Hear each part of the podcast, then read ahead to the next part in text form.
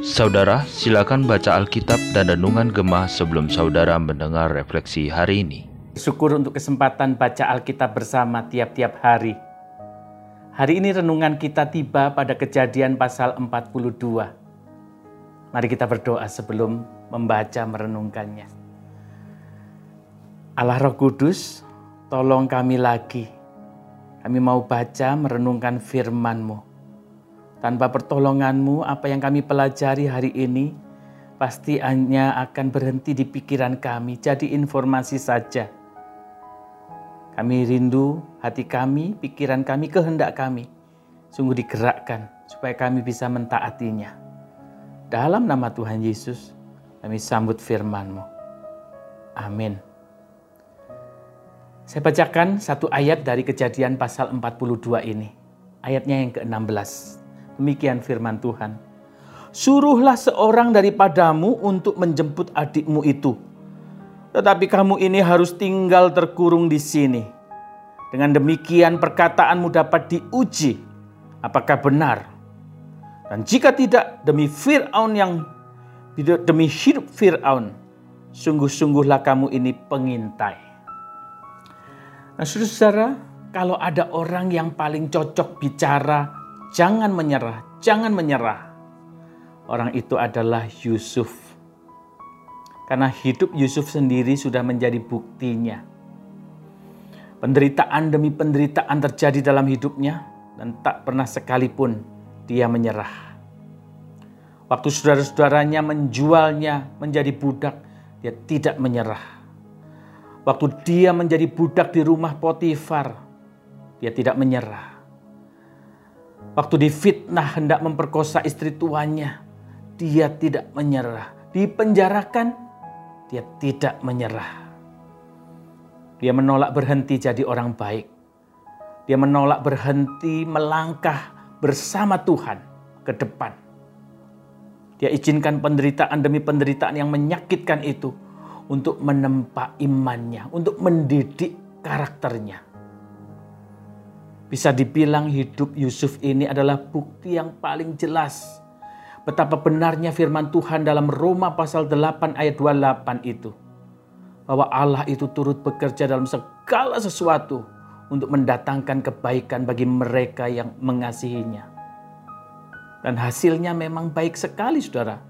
Bisa kita baca di pasal 42 ini dan selanjutnya. Saat kondisi hidupnya sudah di atas dia punya jabatan, dia punya kuasa. Yusuf tidak lupa diri.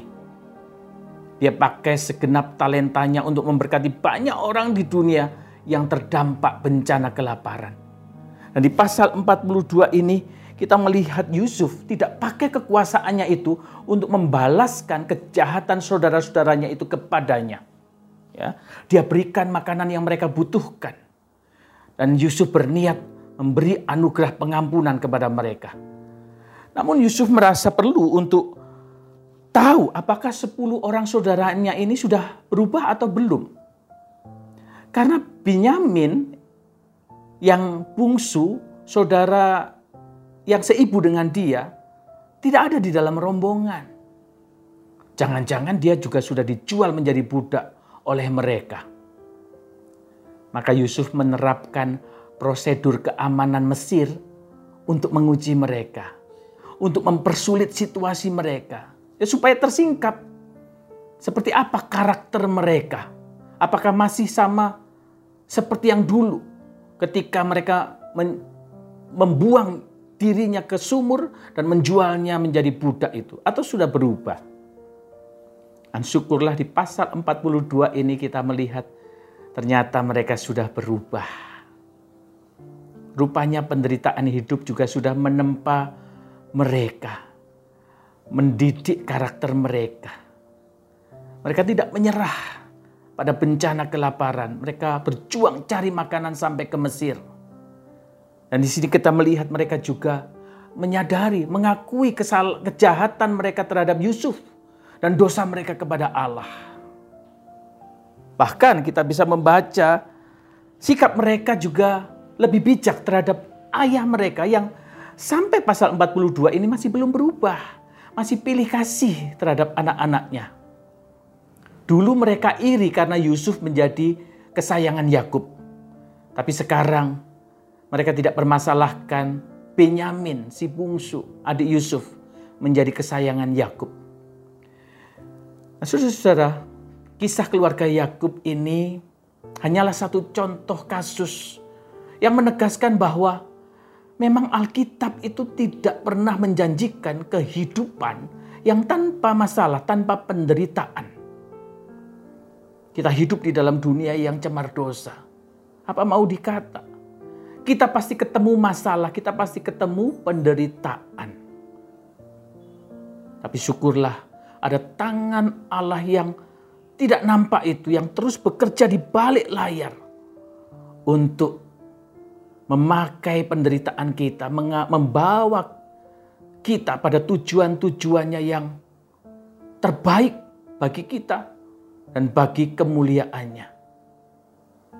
Maka pertanyaan pentingnya adalah, maukah kita menganggap penderitaan kita itu sebagai didikan dari Allah? Percayakah kita bahwa ada tangan Tuhan yang tersembunyi, yang setia bekerja di balik penderitaan-penderitaan kita, membawa hidup kita pada tujuan besarnya yang jauh lebih besar dari yang kita pikirkan atau yang kita harapkan. Kiranya masing-masing kita bisa dengan tegas menjawabnya. Mari kita berdoa. Tuhan terima kasih untuk firman-Mu. Kami mohon anugerah-Mu untuk kami bisa mempraktekkannya karena dengan kekuatan kami sendiri kami tidak mampu. Tuhan kami bertekad tidak menolak didikanmu melalui penderitaan kami. Kami percayakan hidup kami di tahun 2023 ini pada kuasa pemeliharaanmu. Dalam nama Tuhan Yesus. Amin.